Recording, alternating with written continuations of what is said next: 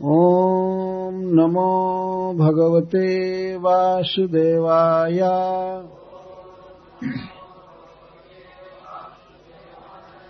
ॐ नमो भगवते वासुदेवाय।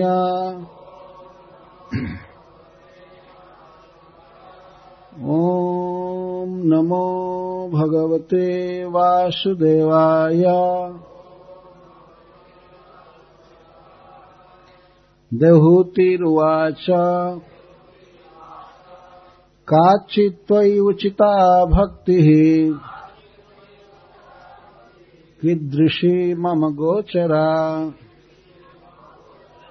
जया पदम् ते निर्वाणम्। अञ्जसास्नाव अञ्जसा अञ्जसान्वास्नवा यो योगो भगवद्वाणो निर्वाणात्मंस्त्वयोदितः कीदृशः कति चाङ्गानि जतस्तत्त्वावबोधनम् तदेतन्मे विजानीहि यथाहम् मन्दधिर्हरे। सुखम् बुद्धेय दुर्बोधम् जोषा भवदनुग्रहात्। देहूति ने पूछा, काचित कैसी? त्वयी आप में उचिता योग्या? भक्ति ही भक्ति। कीदृशी कैसी? ममा मेरे लिए। गोचरा योग्य। जया जिस भक्ति से पदम स्वरूप, ते आपका। निर्वाणम मोक्षात्मक। अंजसा सुगमता से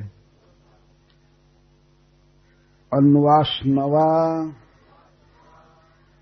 अन्वास, अन्वा, अन्वास नवई शब्द है, लेकिन अ आया है बाद में इसीलिए। अन्वास नवा प्राप्त कर सकूँ। अहम मैं। भगवान श्री कपिल देव ने जब साधु संग और भक्ति की, बड़ाई की, उन्होंने उसकी महिमा गाया, तब माता देवहूति प्रश्न कर रही हैं भक्ति पर विशेष रूप से। भक्ति और अष्टांग योग के विषय में प्रश्न किया गया। देहूति पूछ रही काचित उचिता भक्ति कीदृशी मम गोचरा? यजा पदम ते निर्वाणम अंज सान्वास्नवा अहम। हे प्रभो आप में कैसी भक्ति योग्य मानी जाती है? कैसी भक्ति करनी चाहिए आपके मत से? उचिता का अर्थ है बिल्कुल ठीक। आप में कैसी भक्ति की जाए तो माना जाएगा कि यही ठीक है। उचित। और उस पर भी कीदृशी मम गोचरा। और उस भक्ति में भी मेरे लिए क्या ठीक है? यहाँ गोचरा का अर्थ जो मेरे समझ में आवे, जिसे मैं कर सकूँ, आसानी से मैं जिस भक्ति को कर सकूँ यह भी ध्यान रखकर बोलिए। उचित भक्ति क्या है आप में और मैं क्या भक्ति कर सकती हूँ? जिस भक्ति के द्वारा आपके स्वरूप की प्राप्ति होती है, आपके चरण कमल की प्राप्ति होती है तो मेरे लिए कृपा करके ऐसी भक्ति बताइए जिससे मैं आसानी से आपके चरण कमल को पा सकूँ। अंजसा शब्द। अंजसा, सुगमता से। बहुत काफ़ी बुद्धि न लगाना पड़े, बहुत काफ़ी परिश्रम न करना पड़े। ऐसी कौन सी भक्ति है? क्या उपाय है जिससे मैं आपसे प्रेम करूँ और आपके स्वरूप को प्राप्त करूँ, चरण कमल प्राप्त करूँ? यह प्रश्न बहुत महत्वपूर्ण है। उचिता भक्ति का वर्णन भगवान ने किया है आगे करेंगे। अनियमित भागवती भगवती भक्तिर सिद्धिर गरिय भगवान में निष्काम प्रेम करना, बिना किसी कामना के, स्वाभाविक के प्रेम बस उनकी सेवा करना, इसको उचित माना गया है। उचिता भक्ति। भगवान कपिल देव बहुत, सुंदर ढंग से इसका निरूपण करेंगे। और उस विषय में यह प्रश्न देवहूति का भी बहुत महत्वपूर्ण है कि कीदृशी मम गोचरा और मैं कैसी भक्ति कर सकती हूँ? मेरे लिए कैसी भक्ति योग्य है? आगे माता देहूति ने कहा है कि आप जानते हैं, मैं जोशा हूँ, मैं स्त्री हूँ और स्त्रियों को कम बुद्धि होती है। उनके कहने का आशय ये है, हमारी क्षमता नहीं है, स्त्री मात्र के लिए बोल रही। फिर भी कौन सी ऐसी भक्ति है जिसे हम आसानी से कर सकती हैं और आसानी से आपको प्राप्त कर सकती हैं? उस भक्ति की विशेषता बताते हैं कि भक्ति से ही आपके स्वरूप की प्राप्ति होती है। जया पदम ते निर्वाणम। अंज सासना अंज सान्वासनवा अहम इससे सिद्ध हुआ कि भक्ति से ही भगवान मिलेंगे और किसी उपाय से नहीं मिलेंगे। और भक्ति क्या है? शुद्ध भक्ति क्या है? और किसी विशेष व्यक्ति के लिए कौन सी भक्ति योग्य है? इस विषय में भगवान ही प्रमाण है। भगवान जो बोलते हैं वही ठीक है। हम लोग अपने प्रयास से किसी बात को नहीं समझ पाएँगे।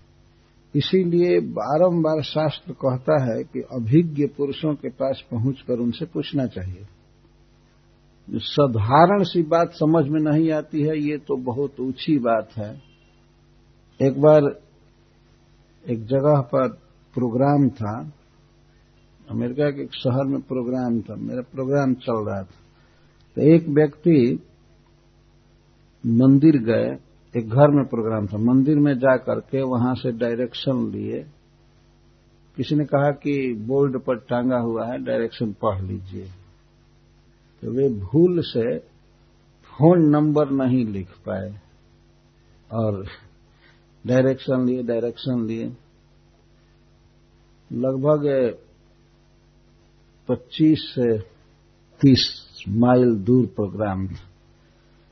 तो आए, कार से आए, धड़ल्ले चलते गए चलते गए। और जहाँ प्रोग्राम चल रहा था, उसी के बगल में सड़क पर से पार हुए, खूब खोजे। वहाँ पहुँचने के बाद भी आधा घंटा इधर, उधर उधर उधर नहीं मिला। स्थान नहीं मिला और घूम करके फिर अपने घर चले आए। राधा जीवन प्रभु ऐसा किए थे। जब प्रोग्राम समाप्त हो गया, मैं मंदिर में पहुँचा हुस्टन, मंदिर में तो वो कहते हैं, महाराज, कहाँ प्रोग्राम था? हम तो खोजते खोजते हार गए, मिला नहीं। तो हमने कहा कि, आप डायरेक्शन लिए थे? तो हाँ मैं पढ़ा, वो टंगा हुआ था, बोर्ड पर, खूब अच्छी तरह से मैं पढ़ा। तो मैं कहा, जिनके यहाँ प्रोग्राम था, उनका फ़ोन नंबर लिए थे? तो नहीं, ये तो भूल गए थे।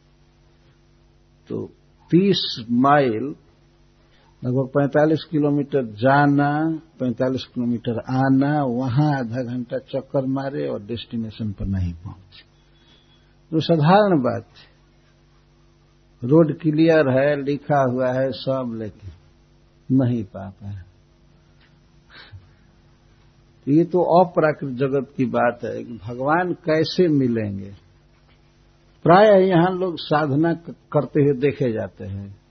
कोई चर्च में कुछ प्रार्थना कर रहा है, कोई मस्जिद में नमाज़ पढ़ रहा है। हिंदू लोग भी घंटा घड़ी बजाते रहते हैं और कहीं ध्यान, कहीं पूजा। तो उसमें से कुछ लोगों की इच्छा रहती है कि भगवान मुझे मिले। ज़्यादा लोग तो केवल नियम पूरा करते हैं, लेकिन कोई कोई होते हैं जिनकी व्यक्तिगत जिज्ञासा होती है कि भगवान हमको मिले। लेकिन वो अच्छी तरह से ज्ञानियों से पूछते नहीं हैं कि भगवान कैसे मिलेंगे, क्या उपाय करना चाहिए। वो अपने ढंग से मान लेते हैं कि यही साधन हमको भगवान के घर पहुंचाएगा, भगवान से भेंट कराएगा, लेकिन वो साधन समर्थ नहीं है, वो गलत होता है। साधन भगवान की प्राप्ति का इस युग में एक ही बचा हुआ है। और सब काम नहीं करता है। शास्त्र कहता है कि भगवान के नाम का उच्चारण इसके अतिरिक्त इस युग में और कोई साधन नहीं है। कुछ भी साधन नहीं है। कभी कभी हम लोग देखते हैं, दवाखाना में, फार्मेसी में बहुत सी दवाइयाँ रहती हैं। लेकिन, यदि ध्यान से आप देखिए, विचार कीजिए, सबका ब्यौरा लीजिए तो कई दवाएँ एक्सपायर्ड होती हैं। उसका प्रयोग नहीं किया जा सकता करने पर फल नहीं देगा। तो इसी तरह से इस कलयुग में उपाय तो बहुत हैं, पहले के रखे हुए हैं, जैसे योग, कर्म, ज्ञान और भी बहुत से उपाय हैं। लेकिन कलयुग के चढ़ते ही सबका डेट एक्सपायर्ड हो गया। अब वो काम नहीं करेंगे। और कोई व्यक्ति अगर ऐसी दवा लेता है जिसका डेट बीत गया है तो एक टैबलेट के बदले बीस भी खाए, फिर भी कोई फ़ायदा नहीं करे खत्म हो गया। कोई साधन काम नहीं करता है। इसलिए शास्त्र तीन बार निषेध करता है। हरेर नाम हरेर नाम हरेर नाम केवलम कलौ नास्तेव नास्तेव नास्तेव गतिरण्य कलयुग में न अस्ति एव, न अस्ति एव, न अस्थिरेव गतिरण्य कलयुग में और कोई उपाय नहीं है नहीं है नहीं है। तीन बार कहने की क्या आवश्यकता है? क्योंकि किसी बात की दृढ़ता का प्रतिपादन करने के लिए तीन वचन दिया जाता है। त्रिवाचय तीन बार मैं कह रहा हूँ, तीन बार कह रहा हूँ शास्त्र कह रहा है। और एक ही उपाय है, एक ही उपाय है, एक ही क्या हरेर नाम हरेर नाम हरेर नाम व केवलम। एव केवलम। कोई कह सकता है, अरे कुछ तो हरिनाम के अलावा उपाय होगा। तो कहते नहीं नहीं, कुछ है ही नहीं। हरे कृष्णा हरे कृष्णा कृष्णा कृष्णा, हरे हरे। हरे राम हरे राम राम राम, हरे। यह इतना आसान नहीं है समझ लेना कि इस कलयुग में केवल भगवान का नाम ही सहारा है। हृदय में धस जाए यह बात कि वास्तव में हरिनाम के अतिरिक्त और कोई उपाय नहीं है। यह बात और एक एक सुन लेना कि हाँ हरिनाम के अलावा और कोई उपाय नहीं। दोनों में बहुत अंतर है। हृदय में विश्वास हो जाए रियलाइजेशन हो जाए कि वास्तव में भगवान के नाम के अतिरिक्त और कोई उपाय नहीं है। तो मनुष्य अपना समय क्यों वेस्ट करेगा अन्य उपाय करने में? जब भी समय मिले तो भगवान के नाम का उच्चारण करेगा। सबसे बलवान साधन ये रामचरित मानस में गोस्वामी तुलसीदास जी भगवान नाम की महिमा गा रहे हैं तो कहते हैं कि राम नाम नर केसरी कनक सीप कलिकाल, जापक जन प्रहलाद जिमी दलिपाल ही सुरसाल। यह कलयुग हिरण्य कस्पू के समान है।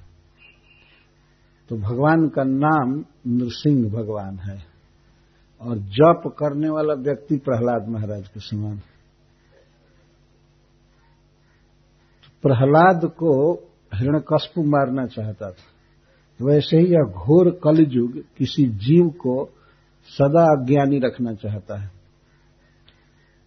इसकी कृष्ण भावना को नष्ट करके और इसको अधोगति में डालना चाहता लेकिन जैसे नरसिंह भगवान प्रकट होकर के हिरण्यकश्यप को ही मार दिए और प्रहलाद की रक्षा की, उसी तरह से भगवान का नाम नरसिंह भगवान की तरह जपने वाले प्रहलाद को रक्षा कर लेगा, उसको बचा लेगा। तो माता देहूति पूछ रही है कि आप में कैसी भक्ति करनी चाहिए और मेरे लिए स्पेशल क्या भक्ति है? कोई व्यक्ति ऐसा सोच सकता है, क्या कठिन है, क्यों बार बार पूछ रही है? भक्ति का मतलब नहीं जानती है। और इतनी उन्नत स्त्री है, करदम जी की धर्मपत्नी, महाराज मनु की पुत्री और भगवान की माँ, ये क्या पूछने की ज़रूरत? है आजकल के भक्त लोग भी ये सोचते, क्या भागवत इतना सुनने की ज़रूरत? जान गया भगवान का नाम जपना है, वो जपो, बस प्रिय रहो। क्या सुनना है? क्या बाकी है जानना? ऐसी दलील देते हैं। तो बाकी तब तो देवहूति को ही है ना। और सब तो पंडित हो गए। और कोई ज़रूरत नहीं है। कभी कभी डायरेक्ट ऐसे लोग बोलते हैं और हमारे पास हमने सुना है। कि जब जान ही गए कि सार है भगवान का नाम तो वही जपना चाहिए। अब क्या ज़्यादा सुनना है?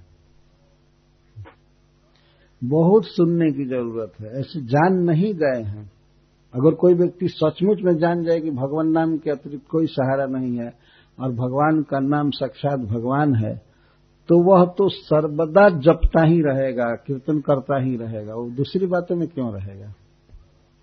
लेकिन हृदय में इस बात का रियलाइजेशन नहीं हो पाता है। अतः बारंबार बारंबार सुनना चाहिए। सुनते सुनते सुनते तब गियर पकड़ता है। जल्दी नहीं ये धस जाता है हृदय में। है आसान। परंतु फिर भी हृदय में इसकी शक्ति का बोध नहीं हो पाता। अतः माता देहूति पूछ रही हैं, वास्तविक बात यह है कि भगवान अपने परिकरों के द्वारा ऐसे प्रश्न कराते हैं जो जनहित करे, सबका कल्याण करे। माता देवहूति के लिए बहुत ज़रूरी नहीं था, लेकिन भगवान ऐसा कर रहे हैं। कीदृशी मम गोचरा, प्रत्येक व्यक्ति को इसका जिज्ञासु होना चाहिए कि हमारे लिए क्या करना उचित है।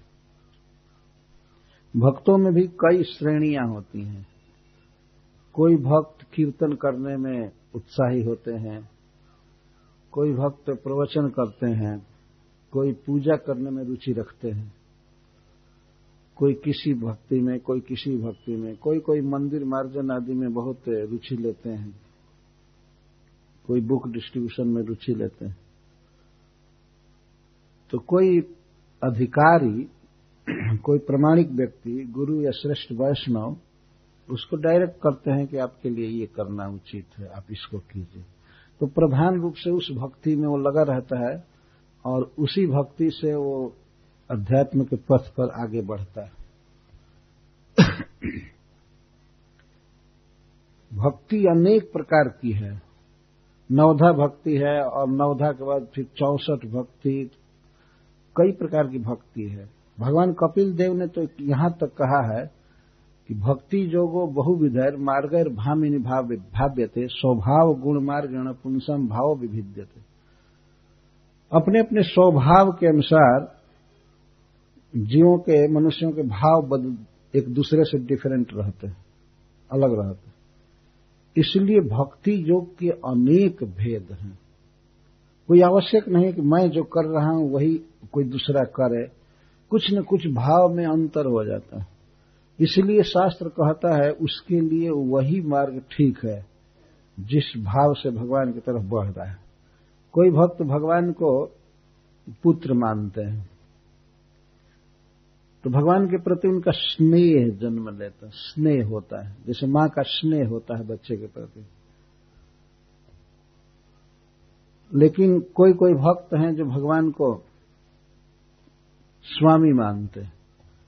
उनसे रक्षा की प्रार्थना करते हैं, उनसे धन की याचना करते हैं, या और भी कई तरह सेवा करते हैं, पर उनका भाव, उस पुत्र भाव वाले व्यक्ति से भिन्न होता है।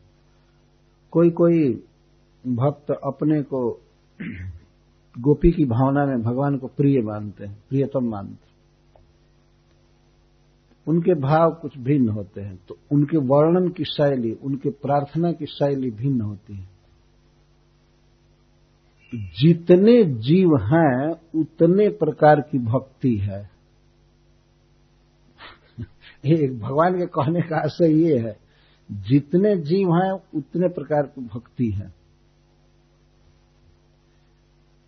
जैसे मान लीजिए, हम संस्कृत बोलते हैं, हिंदी बोलते हैं तो हम उड़ीसा में आकर के कहें कि यहाँ उड़िया में भजन नहीं कर पाएँगे। आप हिंदी बोलिए।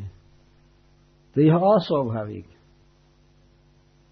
अपने उड़िया भाषा में व्यक्ति भगवान के प्रति जितना फ्रैंक बोल सकता है स्वाभाविक भाषा होती है तो अपनी भाषा में भगवान से बात कर सकता है, भगवान के गुणों का वर्णन कर सकता है। उसको ये फोर्स नहीं किया जा सकता, तुमको संस्कृत में ही बात करना होगा भगवान से। भगवान के साथ बोलने में अंग्रेज़ी नहीं बोल सकते हो। क्योंकि भगवान ब्रज में अंग्रेज़ी नहीं बोले हैं। नहीं बोले हैं, लेकिन समझते सब हैं भगवान। बोलते भी है, सब समझते भी हैं। भगवान का स्वभाव है, सर्वज्ञ है। एक बार वृंदावन में मैं कथा कह रहा था कि भगवान सभी भाषा जानते हैं, सबके भाव को समझते हैं। अतः अपनी भाषा में, अपने भाव के अनुसार भगवान से संबंध कर सकता है व्यक्ति। तो एक भक्त पूछा कि तो सभी भाषा वो बोलते हैं? मैं कहा, जानते सब हैं। तो बोलते हैं कि नहीं? भक्त हमसे प्रश्न किया, भगवान सब भाषा बोलते हैं। मैं कहा कि हाँ बोलते हैं, एक उर्दू को छोड़कर सब बोलते हैं। मैं ऐसे बोला। वास्तव में मैं प्रयास कर रहा था, लेकिन वो भक्त सच्चा मान गया। तो पूछता है तो महाराज, ये कैसे पता आपको चला कि भगवान उर्दू नहीं बोलते हैं? मैं कहा कभी कभी मैं भगवान से फ़ोन पर बात किया हूँ तो उर्दू का शब्द नहीं आने दिए हैं अपनी जिहवा पर। अंग्रेज़ी भी कभी कभी बोल देते हैं एक शब्द, लेकिन वो उर्दू नहीं बोले। महाराज, आपकी बातचीत भी हुई है भगवान से। तो मैं ऐसे छिपा कर बात कहा हाँ फ़ोन तो बहुत लगाता हूँ, लेकिन बहुत कम उठाए हैं। वो हमेशा रासलीला में बिज़ी रहते हैं। गोचारण में, वो फ़ोन उठाते नहीं है, बहुत कम उठाए। तो जब इस तरह से वो तो फिर पूछा, क्या नंबर है? नंबर और कुछ नहीं, हरे कृष्ण नंबर है। हरे कृष्णा हरे कृष्णा कृष्णा कृष्णा, हरे हरे। हरे राम हरे राम राम राम, हरे हरे। प्राइवेट नंबर है। भगवान का।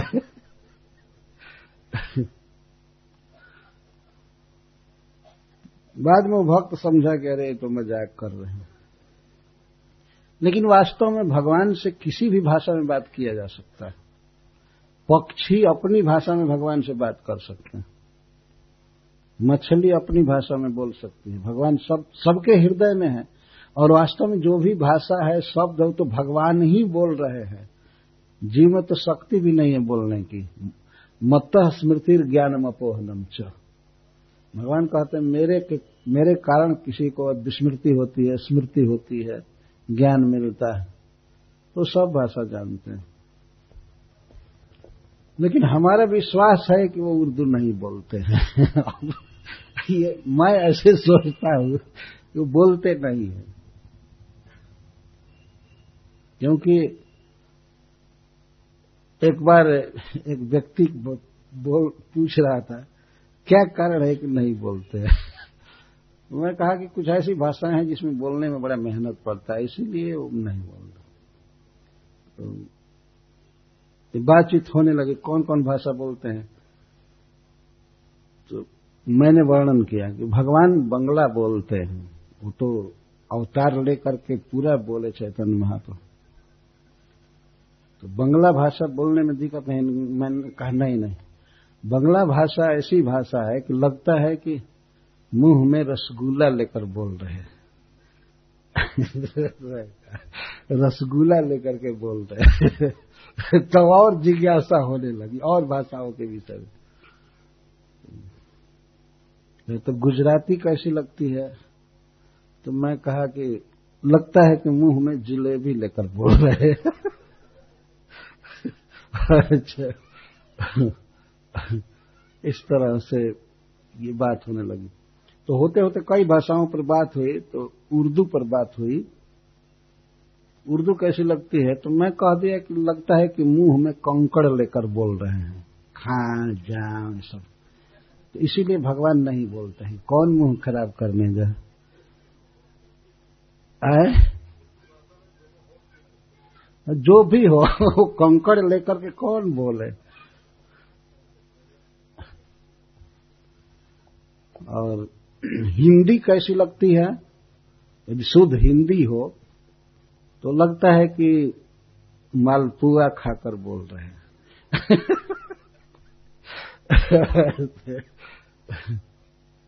और उड़िया भाषा ऐसी है। उड़िया भाषा का तो प्रत्येक शब्द ऐसा लगता है कि जगन्नाथ जी है। ये एक शब्द देखने पर लगता है कि जगन्नाथ जी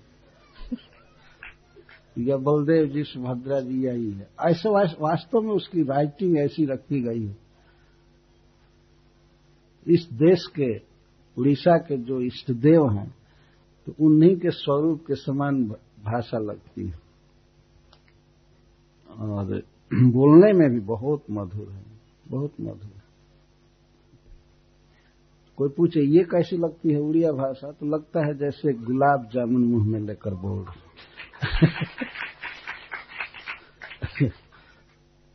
तो इस तरह भगवान तो सब भाषा जानते हैं और बोलते भी हैं। अब भगवान को बात करना होगा किसी उर्दू जानने वाले से तो भगवान उर्दू बोलेंगे ही, लेकिन चाहते नहीं है बोलना।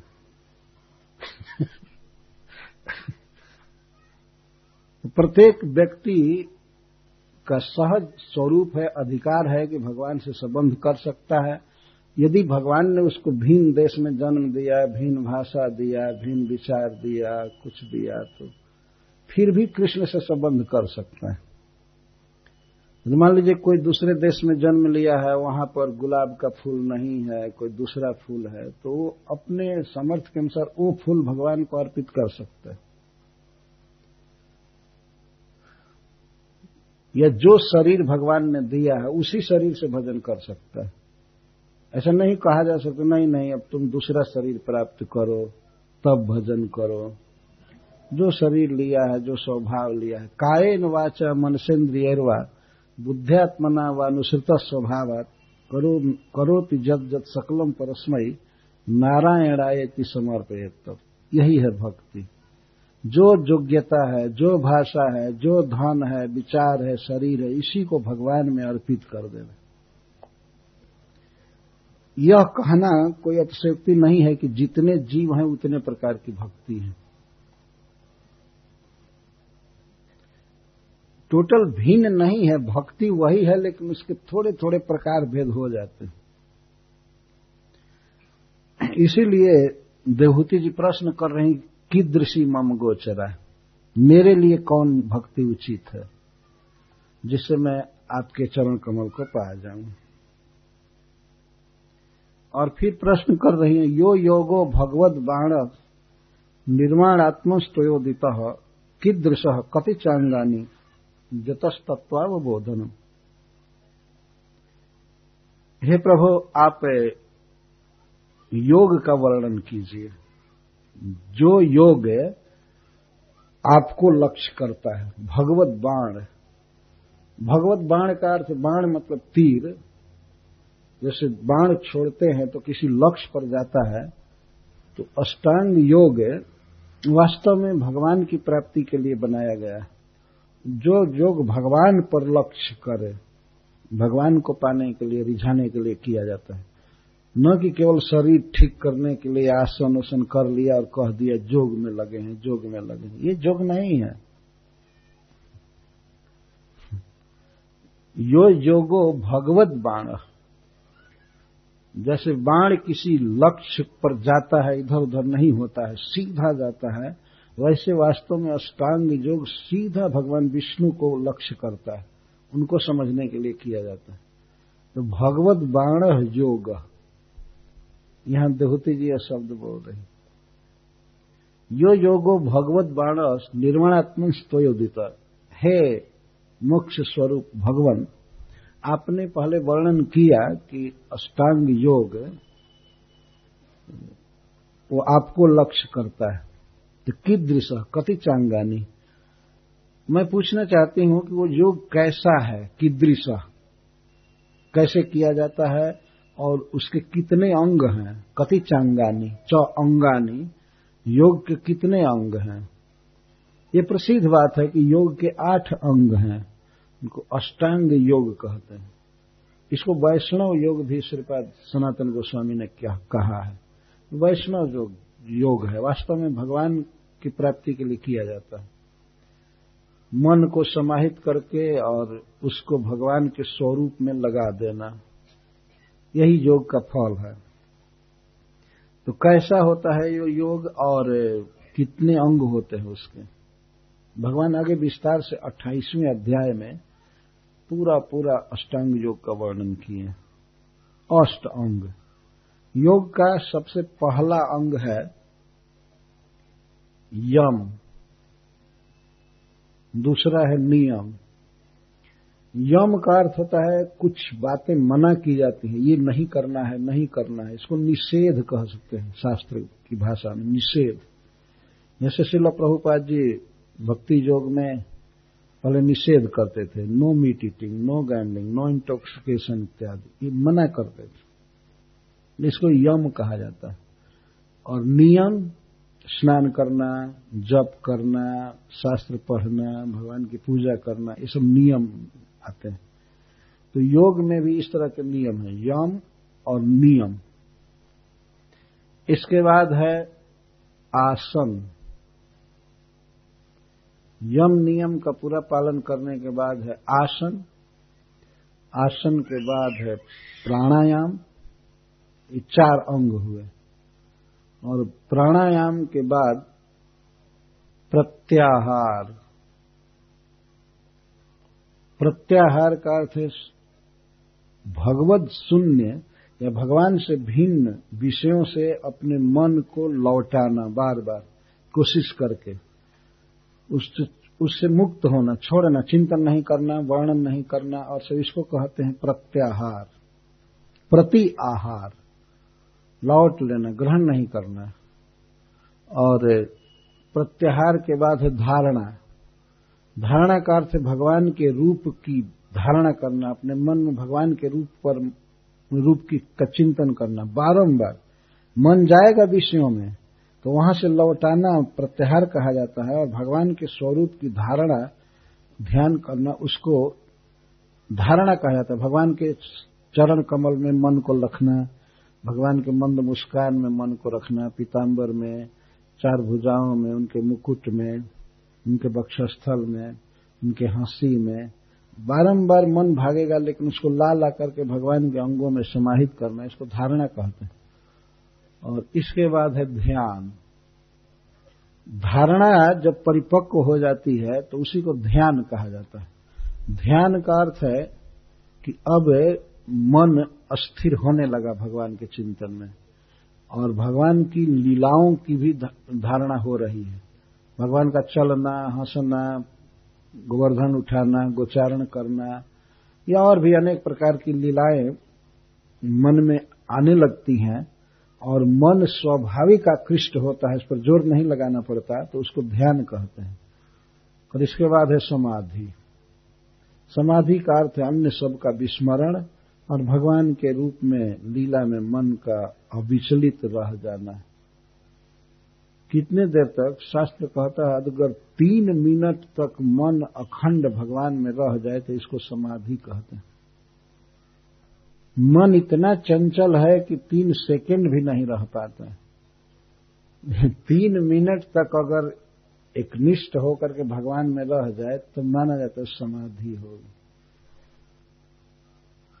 जो तीन मिनट किसी व्यक्ति का मन भगवान में अखंड रम जाए तो वह पूरा पूरा रमा सकता है। इतनी समर्थ आ जाती है उसमें।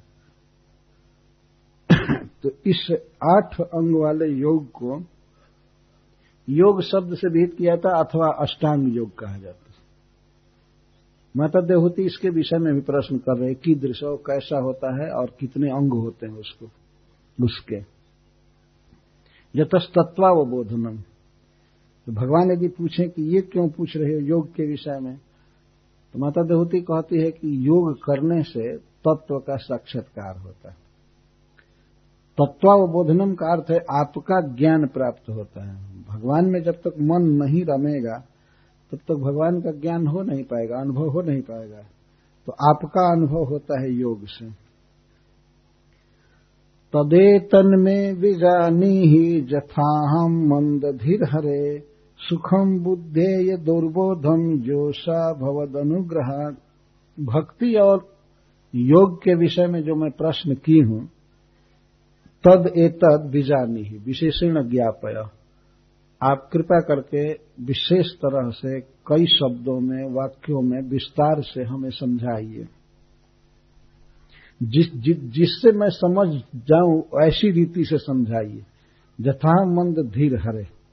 हे हरे हे भक्तों का दुख हरने वाले आप जानते हैं मैं स्त्री हूँ और स्त्रियाँ मंद भी होती हैं।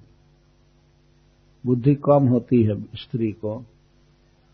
तो आप वर्णन इतना सरल कीजिए कि मेरी जैसी मंद बुद्धि स्त्री भी समझ दे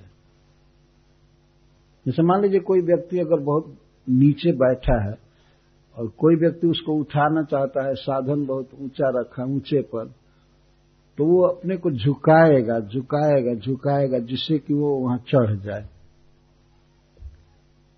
इतना सरल बनाकर कहिए, इतने ढंग से कहिए कि हमारे समझ में आ जाए। जब सुखम बुद्धे या जिसे मैं आसानी से सुख से समझ दूँ अर्थात हमें मानसिक व्यायाम न करना पड़े। ठीक से मैं समझ जाऊँ, इतनी सरल भाषा में बताइए और पूरा पूरा बताइए व्याख्या के साथ तो मैं समझ जाऊँ। ये बहुत सुंदर बात कह रही ऐसे समझाना चाहिए। किसी सभा में वक्ता को ये नहीं दिखाना चाहिए कि मैं बहुत बड़ा विद्वान हूँ और खूब वक्तृत्व कला दिखावे और समझने वाला जो सुन रहा है, कुछ भी न समझ में आगे उसे। एक बार हमारे गाँव से एक व्यक्ति गया था, एक यज्ञ में। तो वहाँ प्रवचन चलता था। काशी से, अयोध्या से, कहाँ कहाँ से लोग आए थे, प्रवचन करने वाले। तो मैं पूछा, कहाँ गए थे? तो यज्ञ हो रहा था, प्रवचन हो रहा था, वहाँ गया था। बहुत सुंदर प्रवचन हो रहा था। वो कह रहे बहुत सुंदर, बहुत श्रेष्ठ कोटि का प्रवचन हो रहा था। तो मैं कहा कि प्रवचन में से कोई बात समझाए, जरा बताइए, क्या अच्छा लगा आपको? तो वो कहते हैं, अरे इतना ऊँचा प्रवचन था कि मेरे समझ में कुछ आया नहीं। हम कैसे समझ सकते हैं? अब हम पढ़े लिखे हैं नहीं प्रवचन इतना हाई क्लास का हो रहा था कि एक शब्द मेरे समझ में नहीं आया। तो मैं कहा, जब ये समझ में ही नहीं आया कि क्या बोला जा रहा था हाई क्लास का हो रहा था कि लो क्लास का, ये कैसे जान गए? तो उतने लोग जुटे थे, सब सुन रहे थे तो मैं समझा कि बहुत ऊँचा प्रवचन हो रहा है। पर हमारे समाज में कुछ नहीं, हमारे समाज में कुछ नहीं आया। तो ऐसा प्रवचन नहीं होना चाहिए। हाई क्लास का प्रवचन जो श्रोता के समझ में बिल्कुल न आए तब तो ऐसे पक्षी भी बोलते रहते हैं और समझ में नहीं आता है तो उसको मान लिया जाए कि हाई क्लास का ज्ञान का प्रवचन हो रहा है। जो न समझ में आवे वही हाई क्लास का है। लेकिन माता देहूती कहती, हाई क्लास का प्रवचन मत कीजिए वो बिल्कुल लो क्लास का दीजिए, जिससे मैं लो स्टैंडर्ड की औरत समझ जाऊँ उसको। हमको समझाइए ठीक तरह से। किसी भी व्यक्ति को सच्चा सच्ची बात बतानी चाहिए शास्त्र वो समझ जाएगा। लेकिन और आडंबर करके और संस्कृत के तत्सम शब्दों का प्रयोग करते हुए लंबा लंबा वाक्य बोले तो समझ में नहीं आता और कभी कभी वक्ता भ्रम में पड़ जाता है। वक्ता समझता है कि बहुत श्रद्धा से व्यक्ति सुन रहा है, बहुत श्रद्धा से सुन रहा है। तो कथा कहते एक बार एक पंडित जी कथा कह रहे थे। कह रहे थे कथा तो बहुत देर तक कथा कहते रहे, सब लोग धीरे धीरे चले गए, लेकिन एक व्यक्ति बैठा रहा बैठा रहा बैठा रहा। तो पंडित जी अंत में कहे कि, धन्य हो तुम। सब लोग चले गए, लेकिन तुम कथा में मन लगाए हो, सुन रहे हो। धन्य है। तुम्हारी बहुत रुचि है कथा में। तो वो व्यक्ति कहता है, पंडित जी, जिस कंबल पर आप बैठे हैं, वो मेरा है। मैं ये सोचता हूँ कि कब उठेगी? कि जब तक आप उठेंगे नहीं, तब तक मैं जा ही नहीं सकता। तब पंडित जी को यह आभास हुआ कि कितना पक्का श्रोता है।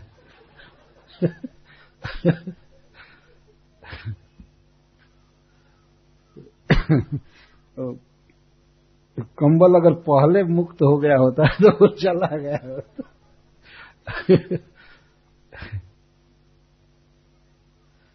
संसार में बहुत प्रवचन होते हैं, कथाएँ होती हैं। कभी कभी बोलने वाला भी नहीं समझता है कि वो क्या बोल रहा है। वास्तव में ये बात है। सुनने वाला कहाँ से समझ पाएगा? बोलने वाले को ही पता नहीं है कि वो क्या बोल रहा है।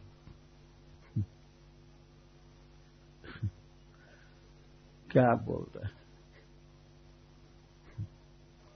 बोलने वाले को तो कम से कम समझ लेना चाहिए कि मैं क्या बोलने जा रहा हूँ, मेरा उद्देश्य क्या है इससे किसका हित होगा या अहित होगा, क्या होगा। वैसे भी अगर मनुष्य क्रोध में हो जाता है तो उस समय जो बोलता है तो वो जानता भी नहीं है कि क्या बोल रहा क्रोध से उसका विवेक नष्ट हो जाता है और बहुत अटपटांग बात बोलता है, गाली देता है देता है। क्रोध शांत होने के बाद तब क्षमा माँगता है, सॉरी, में से गलती हो गई, ये हो गया, वो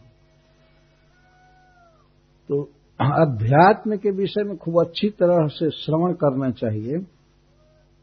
जो व्यक्ति श्रवण करता है गुरुजनों से, वही ठीक से वर्णन कर सकता है। जिसका जितना ही इनपुट अच्छा होगा तो आउटपुट उतना ही अच्छा करेगा। कुछ सुन करके ग्रहण किया है हृदय में तो उसको फिर मुँह से निकालेगा। तो एक प्रकार से माता देवहूति एक दिशा निर्देश कर रही हैं कि किसी का वक्तव्य अध्यात्म के विषय में इतना सरल होना चाहिए, इतना प्रैक्टिकल होना चाहिए कि कोई भी व्यक्ति समझ जाए।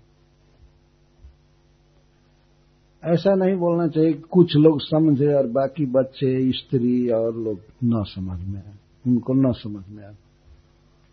भाषा भनित भूति भल सोई, सुरसरी सम सब कर हित होई।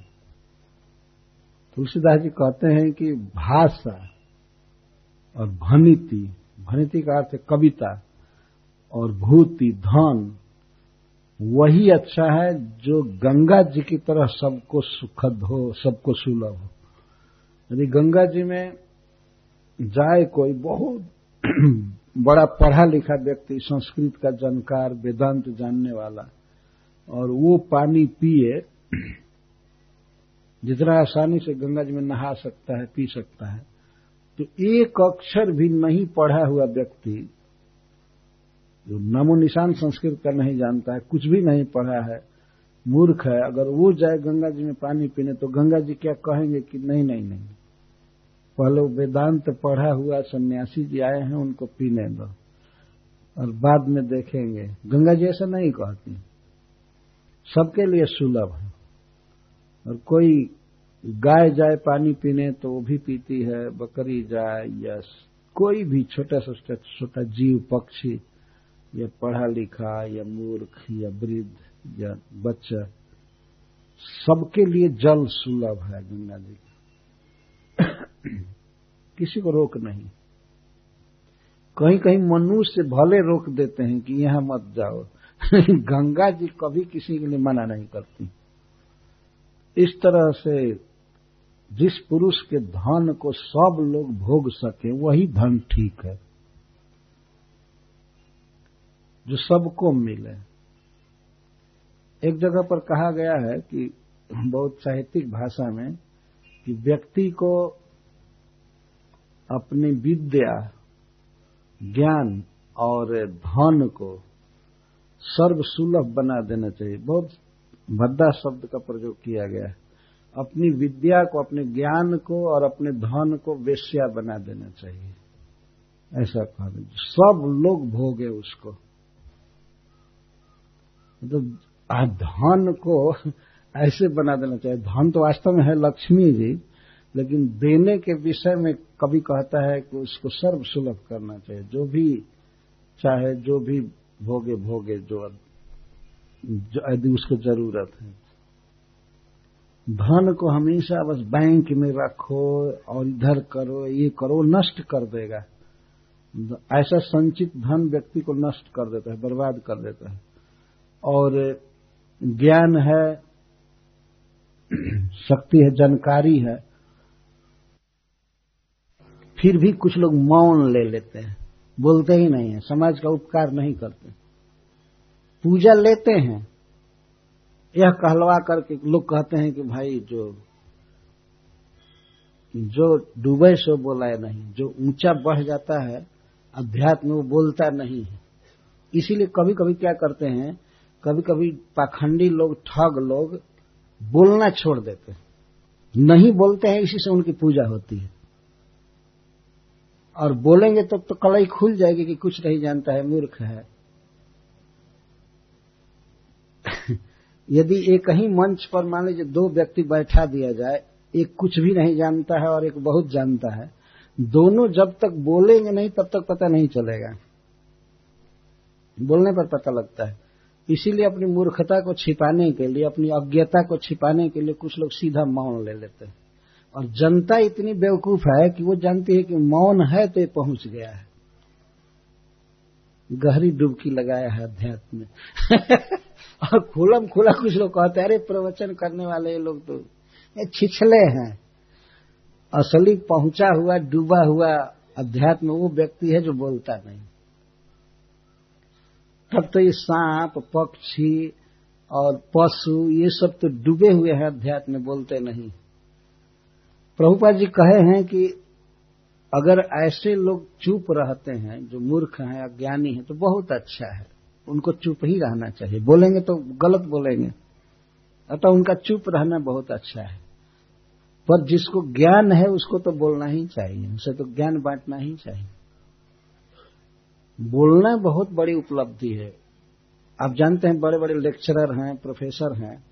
केवल बोलने के कारण उनको हाई स्केल का वेतन दिया जाता है। कभी कभी सप्ताह में केवल एक घंटा पढ़ाते हैं। लेकिन एक घंटा बोलने का कितना इनाम होता कितना वेतन होता है? होता है ना? जानते हैं विश्वविद्यालय कॉलेज में कितना भारी वेतन उनको दिया जाता है। क्या करते हैं? कल बोलते हैं। वही सब समय नहीं बोलते हैं। क्लास के टाइम पर बोलते हैं। बोलने की इतनी कीमत।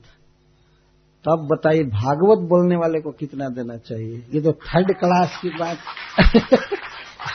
ये थर्ड क्लास की बात संसारी को प्रोफेसर बोलता है तो उसको सरकार इतनी मान्यता दे रही। भगवान का कीर्तन करने वाले, कीर्ति का प्रसार करने वाले भक्तों को तो सरकारी वेतन मिलना चाहिए हाई क्लास का वास्ते यदि महाराज परीक्षित का शासन रहता तो कथा कहने वाले, कीर्तन करने वाले को ही सबसे ज़्यादा वेतन दिया जाता। हरे कृष्णा हरे कृष्णा कृष्णा कृष्णा, हरे हरे। हरे राम हरे राम राम राम, हरे हरे। शिल प्रभुपाद जी इस बात को कहे हैं कि कीर्तन करने वाले, कथा कहने वाले को सरकारी कोष से वेतन मिलना चाहिए। और भक्तों को देना चाहिए। सरकार का काम है, कर्तव्य है कि वो भक्तों को पैसा दे कि आप प्रसाद बांटिए प्रसाद बांटिए ह्यूज क्वांटिटी में प्रसाद वितरण होना चाहिए। प्रभुपा जी ऐसा कहते हैं।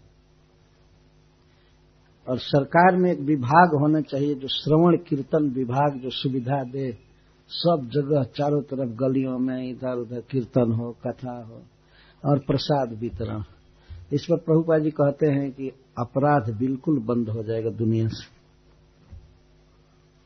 सरकार में एक विभाग है क्राइम रोकने के लिए। क्राइम रोकने पर पड़े हुए हैं, पर क्राइम बढ़ते जा रहे हैं। बढ़ रहे हैं क्राइम। प्रभुपाद जी से पूछा गया कि आप क्या सोचते हैं, क्राइम कैसे रुकेगा? तो कहते हैं, हरिनाम कीर्तन से और प्रसाद खाने से। दो काम करने से क्राइम रुक जाएगा। तो प्रभुपा जी दिखा करके कुछ भक्तों को बोले, देखिए, ये सब क्रिमिनल थे। ये मांस खाते थे व्यविचार करते थे बुरी आदत थी, सब हिप्पी थे। ये लोग भगवान का नाम गाना चालू किए, प्रसाद खाना चालू किए क्राइम खत्म हो गया। अब वैष्णव हो गया तो प्रभुपा जी कहते थे, कितना सरल उपाय है। प्रसाद खिलाइए, भगवान का नाम सुनाइए, सब सुधर जाएँगे। और ये छोड़ कर अगर दूसरा करेंगे तो भले बढ़ेंगे, कम नहीं हो सकते। क्रिमिनल बढ़ेंगे। हरे कृष्णा हरे कृष्णा कृष्णा कृष्णा, हरे हरे। हरे राम हरे राम राम राम, हरे हरे। तदेतन में बीजानी ही जथाहम मंद धीर हरे। सुखम बुद्धेय दुर्बोधम, जोसा भवद अनुग्रहात। हे प्रभु आप इन सब बातों को इस रीति से सरल भाषा में, सरल ढंग से बताइए, जिससे मैं मंद बुद्धि स्त्री होते हुए भी इसको सुखम बुद्धेय, सुख से समझ जाऊँ, आसानी से समझ जाऊँ, इस तरह से हमें समझाइए। मैं स्त्री हूँ, आप कृपा करके हमारे लिए प्रवचन कीजिए, समझाइए। शिल प्रभुपा जी कहते हैं कि आध्यात्मिक जीवन में नम्रता बहुत बड़ा गुण है। यद्यपि देवहूति बहुत उन्नत महिला है, बहुत बड़ी है, लेकिन इतनी नम्रता उसमें है कि मैं मंद बुद्धि हूँ, मंद धी, और मैं स्त्री हूँ। ये सहज जो नम्रता है, नम्रता भूषण है व्यक्ति का। महारानी कुंती में भी यही नम्रता थी। वो कहते तथा परमहंसा न मुनि न अमलात्म नाम भक्ति योग विधानार्थम कथम पश्चे नहीं स्त्री। हे प्रभु, हे श्री कृष्ण आप अवतार लेते हैं। तो अमलात्मा मुनियों को, ज्ञानियों को भक्ति योग की शिक्षा देने के लिए अवतार लेते हैं। पर इस बात को हम स्त्रियाँ कैसे समझ सकते हैं? कथम पश्चिम ही स्त्रिया। हम स्त्रियाँ कैसे जान सकती हैं? आपको तो अमलात्मा, मुनि लोग, परमहंस लोग जान सकते हैं। हम स्त्रियों का कहाँ भाग्य है कि हम आपको समझ पाए? जो स्त्री पूर्णतः कृष्ण को समझ चुकी है, कृष्ण का परम भक्त है, कृष्ण उसके स्नेह के अधीन है, उसको बुआ कहते थे, चरण छूकर प्रणाम करते थे, देवकी की तरह मानते थे कुंती को भगवान। और वो स्त्री कहती है कि हम कैसे आपको समझ सकते हैं? आप तो परमहंसों की बुद्धि में आ सकते हैं, अमलात्मा मुनियों की बुद्धि में आ सकते हैं। हम लोग कैसे समझ सकते हैं? इस तरह की बात बोलती है। जो व्यक्ति जितना ही नम्र होता है, उस पर बड़े लोगों की कृपा उतनी ही बरसती है। जैसे पानी हमेशा खाल ज़मीन पर, निम्न भूमि पर ही बहता है, उसी तरह से भगवान की कृपा और संतों की कृपा नम्र व्यक्ति पर ही ढलती है और अभिमानी पर कृपा नहीं हो पाती है। क्योंकि कृपा द्रव जैसा है, जैसे ऊँचा डीला है, ऊँचा, ऊँची भूमि है तो पानी ऊपर नहीं चढ़ेगा। चढ़ ही नहीं सकता है। तो कोई बहुत यंत्र फिट करके नल द्वारा फोरसली ऊपर चढ़ाया जाता है। लेकिन स्वाभाविक जो पानी की धारा है वो निम्न भूमि पर जाती है। तो बहुत बहुत गुण होते हुए भी जो नम्र है, सहज नम्र तो उन पर सबकी कृपा होती है। सबका आशीर्वाद होता है।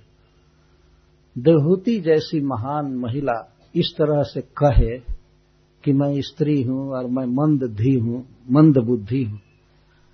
आप इस तरह से समझाइए कि मैं सुख से इसको समझ जाऊँ। बहुत सुंदर प्रश्न कर रही तब श्री भगवान बताते हैं, काची तो उचिता भक्ति का पहले उत्तर देते हैं। भगवान की भक्ति कैसे करनी चाहिए? श्री भगवान वाच, देवानाम गुणलिंगानाम अनुश्रविक कर्मणाम।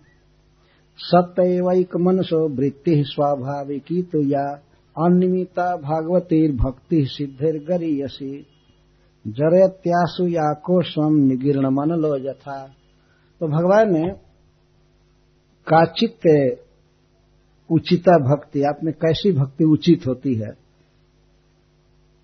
क्या ठीक है? ये बताइए। तो भगवान बता रहे हैं, उत्तमा भक्ति के लक्षण, सर्वश्रेष्ठ भक्ति क्या है? माता देहूति के प्रश्न के उत्तर में ही फ़र्स्ट क्लास की भक्ति बता रहे हैं। देवानाम गुणलिंगा नाम अनुश्रविक कर्म नाम सत्यवैक मन वृत्ति स्वाभाविक तुया। मन की जो वृत्ति है, चिंतन है, विचार है, यही मुख्य है भक्ति में। तो कहते हैं, देवा नाम, गुणलिंगा नाम, प्रत्येक मनुष्य के शरीर में इंद्रियाँ हैं, जैसे आँख, नाक, कान, हाथ, पैर और मन, ये सब इंद्रियाँ हैं। तो इंद्रियों पर देवता निवास करते हैं। इसलिए कभी कभी इंद्रियों को देवता कह दिया जाता है। जिसे यहाँ देवा नाम, गुणलिंगा नाम है। गुणलिंगा नाम, गुण का अर्थ प्राकृतिक पदार्थ या कोई भी वस्तु।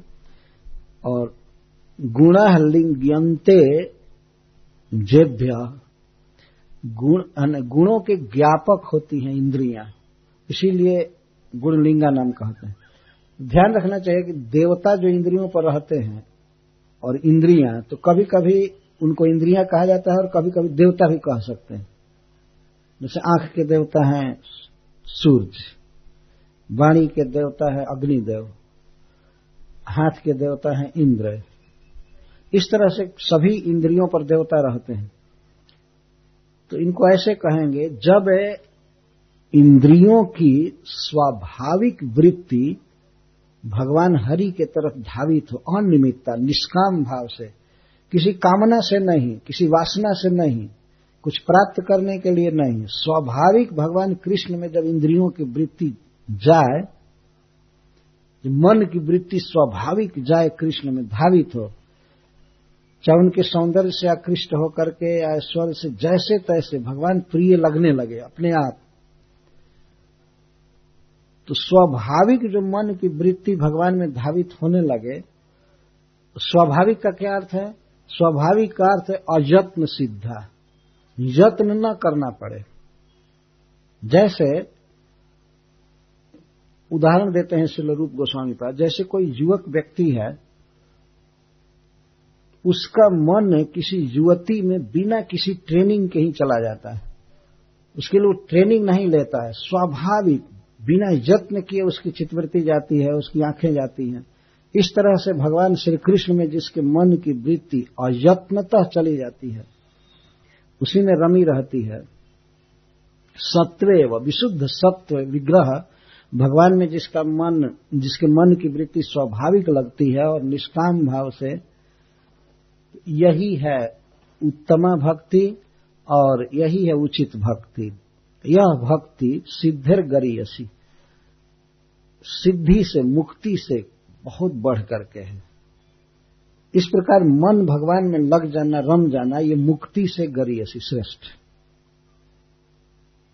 तो प्रश्न होगा कि आखिर मुक्ति तो मिलनी चाहिए। तो भगवान कहते हैं जरयत्यासुया कोशम निगीर्ण मन लो जाता मुक्ति तो अपने आप मिल जाती है भक्त को।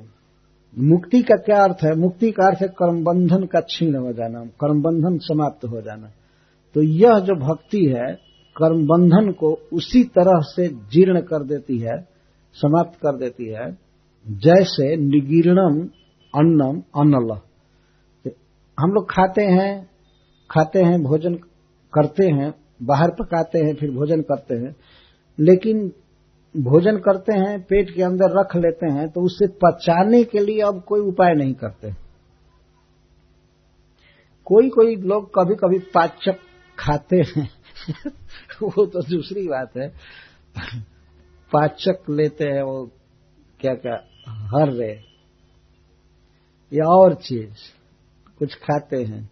लेकिन स्वाभाविक है भोजन करने पर भीतर ऐसी व्यवस्था है पेट में, अनल, जठरानल है, जो पचा देता है अन्न को अपने आप जरे जीर्ण कर देता है। खाना भर काम करते हैं। हम लोग अब पचाने के लिए कोई भीतर प्रवेश करके उपाय नहीं करते हैं। ये पचाने के लिए बिजली का करंट दीजिए भीतर कोई और स्टोव चलाइए या आग जलाइए, ये कीजिए, कुछ करना नहीं पड़ता, स्वाभाविक अन्न पच जाता है। तो उसी तरह से जो व्यक्ति भक्ति करता है तो स्वाभाविक ही कर्म बंधन छीण कर, छीण हो जाता खत्म हो जाता और कर्म बंधन छीण हुआ तो मुक्त हुआ जीव। मुक्ति अपने आप मिल जाती है, कहने का आशय मुक्ति आनुषंगिक फल है, भक्ति का। प्रधान तो फल है, भगवान में प्रेम होना, लेकिन आनुषंगिक फल है। जैसे कोई व्यक्ति कुछ काम करना चाहता है और उसके ऑफ़िस में या घर में घोर अंधकार छाया हुआ है तो कुछ पढ़ना चाहता है, लिखना चाहता है, कोई काम करना चाहता है तो लाइट जलाएगा। तो लाइट जलाया, उसका मुख्य काम है पढ़ना या लिखना, कुछ काम करना, लेकिन अंधकार अपने आप चला जाएगा। लाइट जलाने के बाद अंधकार भगाने के लिए अब कोई उपाय नहीं करना पड़ेगा। है ना? अगर ऐसा नहीं कि लाइट जला लिया तो इसके बाद गाली दे अंधकार को, अरे अंधकार, क्यों यहाँ हो? चले जाओ। और रहेगा ही नहीं। इसी तरह से जो व्यक्ति भक्ति करता है, वो कर्म बंधन से मुक्त हो ही जाता है। स्वाभाविक मुक्त हो जाता है। बंधन से मुक्त होने के लिए भक्ति नहीं करता है।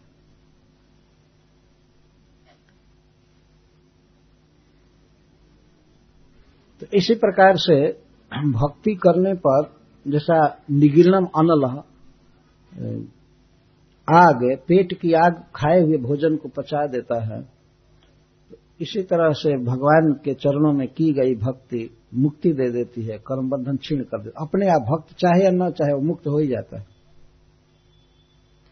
तो ऐसी भक्ति सिद्धर गरीयसी सिद्धि से बहुत बढ़ करके है, मुक्ति से बढ़ करके फ़र्स्ट क्लास की भक्ति है कि मन भगवान में धारावाहिक रम जाए, भगवान कृष्ण में। और किसी कामना से नहीं, वासना से नहीं, किसी उपाधि से नहीं। उपाधि का अर्थ है कि अगर कोई ये सोचे, मैं इस कान का हूँ, इसलिए भगवान में मन लगाना चाहिए। नहीं। यह एक उपाधि हुई। या मैं इस परिवार का हूँ, इसलिए भगवान से प्रेम करना चाहिए। इसको उपाधि कहते हैं। स्वाभाविक मन कृष्ण में रमे स्वाभाविक। किसी उपाधि से नहीं, और किसी कामना से नहीं। और निमित्ता किसी निमित्त से नहीं। स्वाभाविक मन भगवान में रमे, उनके सौंदर्य आदि से आकृष्ट होकर के ऐसे तैसे। तो इसको कहते हैं उत्तमा भक्ति। यही है उचित भक्ति। भगवान बहुत सुंदर उदाहरण दे रहे हैं अन्न पचाने का।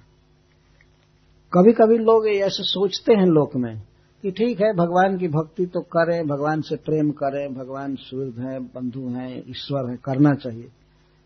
लेकिन हमारे कर्म बंधन का क्या होगा? हम मुक्त कब होंगे? क्या इसी तरह जन्म मरण में रहेंगे? ऐसा संभव ही नहीं है। जो व्यक्ति भक्ति करता है तो आनुषंगिक फल अपने आप मिलता जाता है।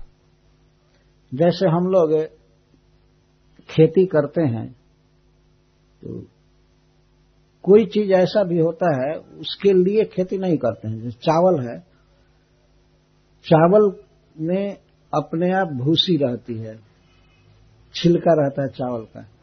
तो कभी कभी देखे हैं, राइस मिल के पास चावल के छिलके बहुत बड़े पहाड़ जैसे जमा रहते हैं।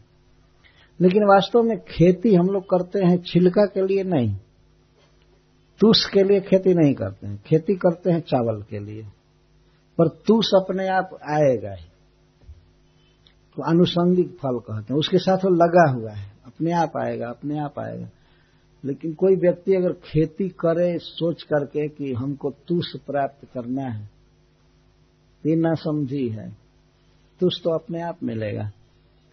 इसी तरह से मुक्ति अपने आप मिलती है। नैकात्मता में स्पृहयन्ति केचित् मत्पाद सेवाभिरता मदीहा ये न्यन्यतो भागवतः प्रसज्य सभा जयन्ते मम पौरुषाणी। भगवान कहते, हे माँ, कुछ भक्त इतने अनन्य होते, इतने शुद्ध होते हैं, निष्काम होते हैं, कि वे मेरे साथ सायुज्य भी नहीं चाहते हैं। मुझमें घुल मिलकर के एक हो जाना नहीं चाहते। नैकात्मता में स्प्रियंत केचित, मतपाद सेवा भी रता मदिया। मेरे चरण कमल की सेवा में जो रत रहते हैं और मेरे लिए ही क्रिया करते हैं तो वे तो ऐकात्मता भी नहीं चाहते, सायुज्य मुक्ति भी नहीं चाहते। ऐकात्मता का अर्थ है सायुज मुक्ति, और इसके साथ साथ और भी सारूप शास्त्रीय ये सब भी नहीं चाहते पाँच प्रकार की मुक्ति भी नहीं चाहते भगवान के साथ हो जाना हो जाना। इस संसार में देखते हैं, आदमी कितनी तुच्छ तुच्छ चीज़ों को चाहता है। सोचता है, मेरा स्वास्थ्य ठीक हो जाए, मेरा देह ठीक हो जाए, मैं कभी मरू नहीं, भले शरीर रोगी रहे, लेकिन यहीं रहूँ। बूढ़ा होकर के भी मैं भले जीव लेकिन जीव मरू ना। और किसी को ये दिया जाए कि ठीक है, आपका देह है, भगवान के समान चिन्मय और अनंत काल तक रहेगा और दो भुजा से आपका काम ठीक से नहीं होता है तो दो बढ़ा दिया जाएगा, चार बाह हो जाएगी। दुगना काम कर सकते हैं। या और भी इतना ज्ञान, वैभव, सृष्टि, कौशल सब कुछ आपको प्रदान कर दिया जाएगा। कौन होगा जो नहीं चाहेगा? अभी तो इतना प्रयास करते हैं, सांसद बनने के लिए, विधायक बनने के लिए, साधारण पद पर जाने के लिए आदमी मरता है, जिसको भगवान बनाया जाए, वो क्यों नहीं बनना चाहेगा? लेकिन भगवान कहते हैं कि मेरे जो शुद्ध भक्त होते हैं, वो कभी नहीं चाहते हैं। नैकात्मता में स्पृहयंत के चितमतपाद सेवा भी रता मदी है कभी नहीं चाहते हैं। मेरे जैसा वैभव है, मेरे जैसा सब कुछ। और फिर इंद्र पद और ब्रह्मा जी का पद वो क्यों चाहेंगे? और फिर इस पृथ्वी के भी तुच्छ कीट के पद को क्यों चाहेंगे? नहीं चाहते, इतना तुष्ट रहते। करते क्या हैं? क्या उनको सुख मिलता है कि वे आपका वैभव नहीं चाहते हैं, वैकुंठ नहीं चाहते हैं? किस बात से वे सुखी रहते हैं? तब कहते हैं ये निन्य तो भागवता प्रसज्य सभा जयंते मम पौरुषाणी। उनके जीवन का एक ही काम रहता है, उसी में उनको तुष्टि रहती है, उसी में खुशी रहती है कि आपस में जुट करके मेरी लीलाओं का श्रवण और कीर्तन करते हैं। सभा जयंते मम पौरुषाणी। मेरी बहुत सी लीलाएँ हैं, लीलाओं में ही उनकी आसक्ति होती है, उसी को गाते रहते हैं, सुनते रहते हैं, प्रशंसा करते रहते हैं। यन्य तो भागवत प्रसज्य सभा जयंते मम पौरुषाणी। मेरी लीलाओं का स्वागत करते हैं। स्वागत का अर्थ है कि मेरे कर्मों को, मेरी लीलाओं को ही सबसे ज़्यादा महत्व देते हैं। उनको इतना सुख मिलता है श्रवण कीर्तन में कि वे बैकुंठ भी नहीं चाहते हैं, सायुज नहीं चाहते समीप साष्टी सालोक के ये सब नहीं चाहते। तो सबसे बड़ा सुख है भगवान का कीर्तन, भगवान की कथा। कई बार इस प्रसंग में भगवान कपिल देव इस बात को कह रहे हैं।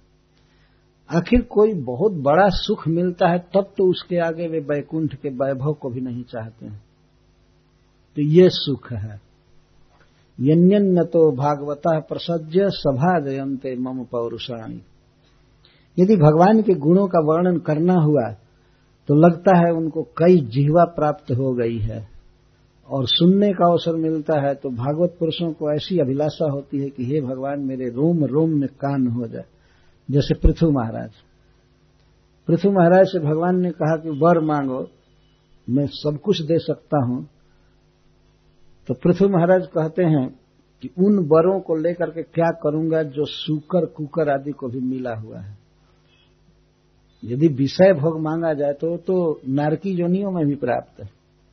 यदि आप हमको वास्तव में वर देना चाहते हैं तो मुझे दस हज़ार काम दीजिए। जिससे मैं आपकी कथाओं को खूब अच्छी तरह से सुन सकूँ। ये भगवान से प्रार्थना अयुत कर्णम ऐसे विधत्सों में कर्णायुत में विधत्सों में। मुझे दस सहस्र कान दीजिए। एक भक्त पूछा वृंदावन में तो महाराज, भगवान ने उनको दस हज़ार कान दिया? मैं कहा कि हाँ दिया। कान दो ही थे, लेकिन उसमें दस हज़ार गुना पावर बढ़ा दिया। वो कहीं भी कथा होती है ब्रह्मा जी के यहाँ, शिव जी के यहाँ, इंद्र के यहाँ, इस पृथ्वी पर तो सब जगह की कथा को कान कैच कर लेता है। मैं ऐसे समाधान किया शरीर में सब जगह कान बनाने की क्या ज़रूरत? दो ही कान से दस हज़ार का कान, काम ले लेते यह है भक्तों की सहज स्थिति। इसका अर्थ है कि सुनने की लालसा बहुत रहती है। सुनने की, बोलने की, गाने की, यही उनका मुख्य ऑक्युपेशन है, यही मुख्य धंधा है वास्तव में। श्रवण कीर्तन श्रवण कीर्तन श्रवण कीर्तन।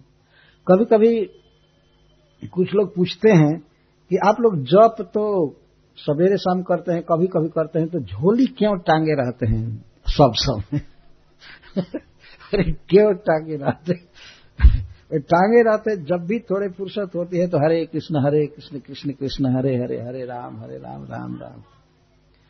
कई लोग तो बेकार चीज़ टांगे रहते हैं। हम लोग तो ये सार्थक टांगते हैं। हमने देखा है पुलिस को भारी भारी राइफल दे दिया जाता है, बेचारे टांगे चलते चला भी नहीं सकते, फ्री। है ना? आर्डर लेना पड़ता है, पर टांग करके चलना पड़ता है। कोई काम नहीं कर रहे, फिर भी जब सरकार ने नियम बना है, टांग करके चलना होगा। आज तो मैं देखा, मिलिट्री के जवान राइफल लेकर दौड़ रहे थे। उनको ऐसे ट्रेनिंग लेना पड़ता है। तो इसी तरह से कब युद्ध छिड़ जाए माया के साथ, इसीलिए हथियार टांग करके चलना चाहिए हरे कृष्णा हरे कृष्णा, कृष्ण कृष्णा, हरे हरे हरे राम हरे राम राम राम, हरे हरे। इस विषय में भी एक घटना घटी है। इस सागर की बात, मध्य प्रदेश में एक सागर शहर है। वहाँ पर एक डॉक्टर साहब हैं। वो जब करते हैं, बहुत अच्छी तरह से। तो उनको, हमको एक जगह अपने घर ले जाने के लिए एक प्रोफेसर आए थे, सागर विश्वविद्यालय से। मेरा प्रोग्राम किए थे अपने घर पर। तो डॉक्टर साहब के घर पर वो आए, मैं जहाँ रुका था। तो वो अपनी जीप लेकर के आए थे कि ले चलेंगे महाराज। तो मैं बैठ गया जीप में। फिर डॉक्टर साहब आए बैठने के लिए। तो माला झोली भूल गए। थे तो कहते हैं, बैठने से पहले फिर घर जाने लगे। तो कहे, वो पूछे प्रोफेसर साहब, कहाँ जा रहे हैं? तो कहे कि, जरा मैं अपना राइफल ले लू। तो वो प्रोफेसर तो सूख गया सुन करके। राइफल लेकर के एकदम उनका चेहरा उड़ गया कि भाई, ये राइफल लेकर क्यों चल रहे हैं? किसी के साथ झगड़ा करेंगे, मारेंगे या हमको मारेंगे, उनको बहुत चिंता हो गई। एकदम हक्का वक्का हो गए। हमसे कहते हैं, महाराज जी, राइफल लेकर क्यों चल रहे क्या ज़रूरत उनको मना कीजिए। लेकिन मैं समझ रहा था कि राइफल का क्या होता तो मैं कहा, लाने दीजिए। उनका राइफल लाने दीजिए। आप घबराइए मत। तो झोली माला लेकर आए तो वो प्रोफेसर साहब पूछते हैं, आप गए राइफल लाने के लिए? नहीं लाए। यही तो है राइफल तब उनके तब उनके जी में जी पड़ा को तब लगे कहने, डॉक्टर साहब, मेरा तो होश उड़ गया था कि हमको मारेंगे, कि हमारी पत्नी को मारेंगे। क्या बात है? यही राइफल है। और बुलेट है, हरे कृष्णा हरे कृष्णा कृष्णा कृष्णा, हरे हरे हरे राम हरे राम राम राम, हरे हरे। ये आवश्यक है लेकर के चलना।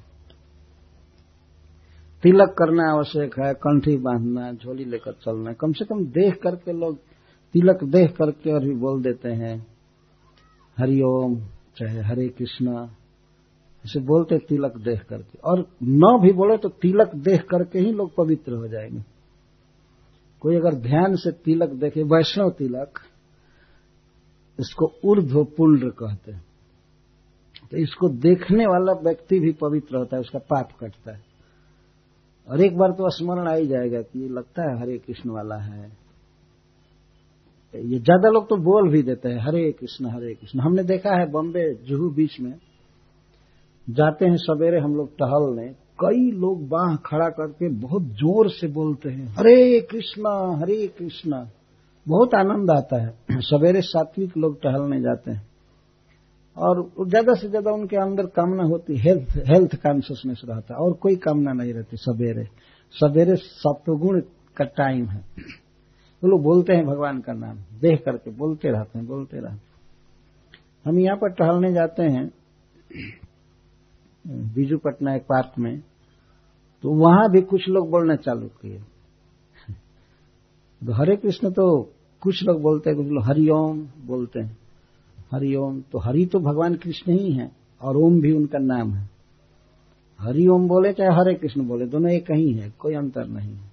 हरे कृष्णा हरे कृष्णा, कृष्ण कृष्णा, हरे हरे हरे राम हरे राम राम राम, हरे हरे। ये ड्रेस का भी बहुत महत्व है। भक्ति परक पोशाक का देख करके पता लगता है, सरकारी आदमी चल दिया है। मतलब भगवान का आदमी है ये। सब लोग जानते हैं भगवान का आदमी ये यूनिफॉर्म है।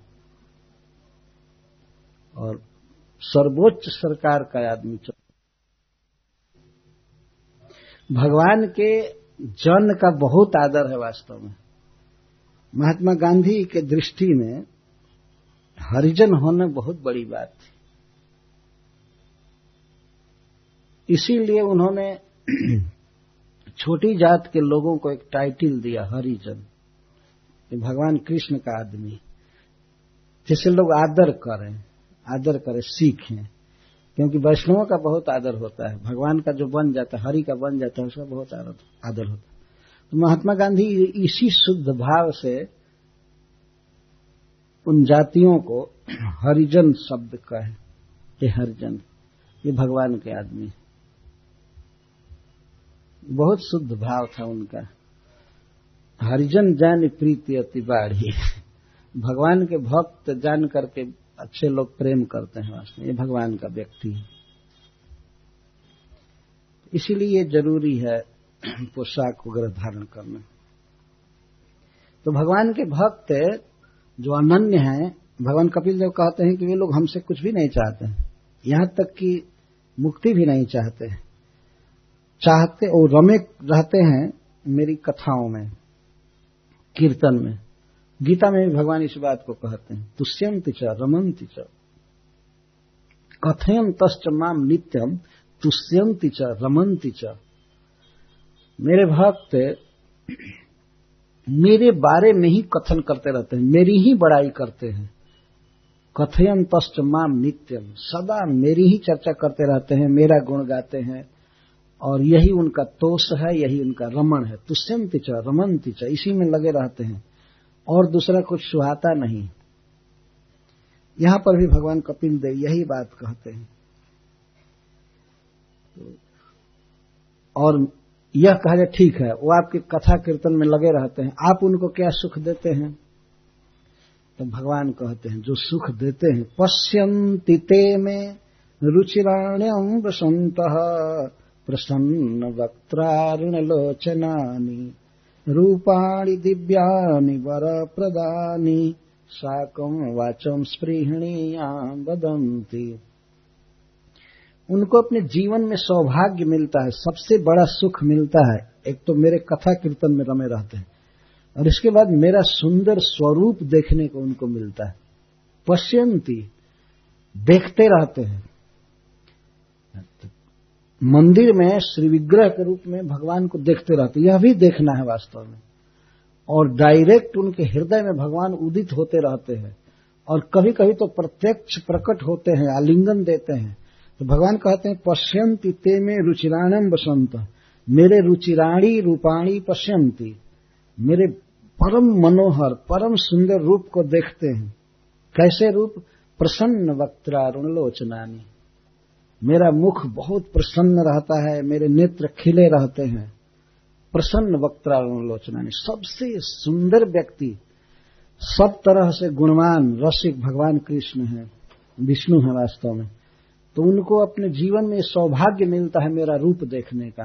भगवान का रूप देखना बहुत बड़ा आनंद है, बहुत बड़ा आनंद। इसकी कोई तुलना नहीं की जा सकती।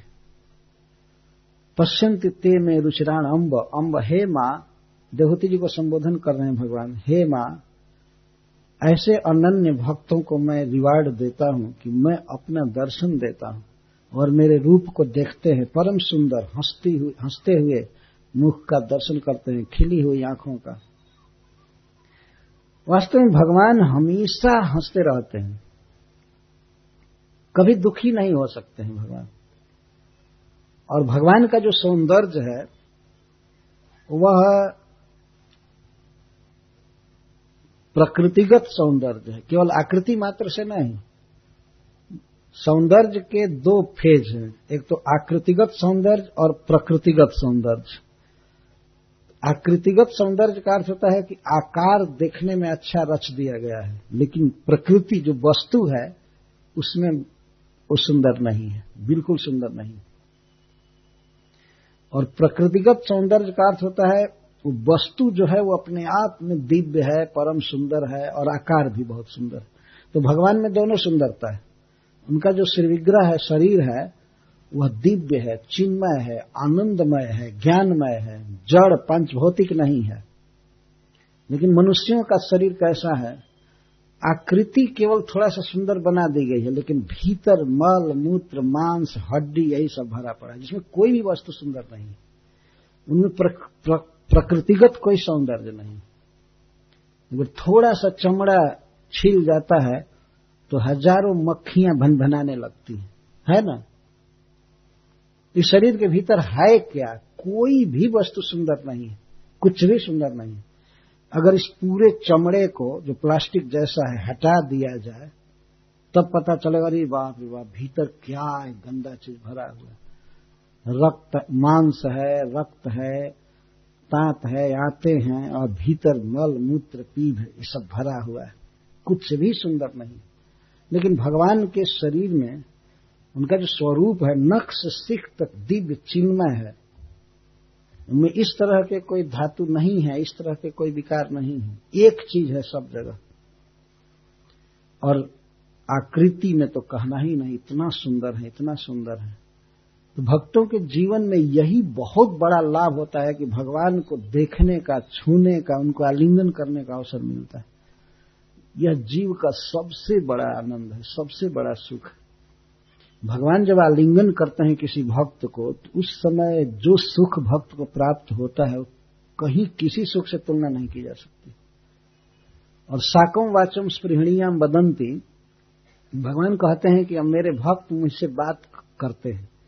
बदंती साकम वाचम स्पृहणियाम ऐसी बात बोलते हैं जिनको सुनने की मेरी लालसा रहती है, मैं सोचता रहता हूँ, तड़पता रहता हूँ, कब भक्त हमसे ऐसी बात बोलेंगे? इसको स्पृहणीयम वाचम, स्पृहणीयम।